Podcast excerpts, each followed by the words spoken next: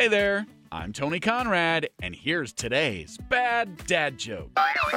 What do you call it when a group of apes starts a company? Monkey business! there you go. Today's bad dad joke of the day, sponsored by Sheer Madness Haircuts for Kids. If you enjoyed that joke and you're enjoying this podcast, could you give us a five star rating and review? That sure would help us out. I am Tony Conrad. I do want to thank you for listening and remind you to come back again tomorrow for another bad dad joke.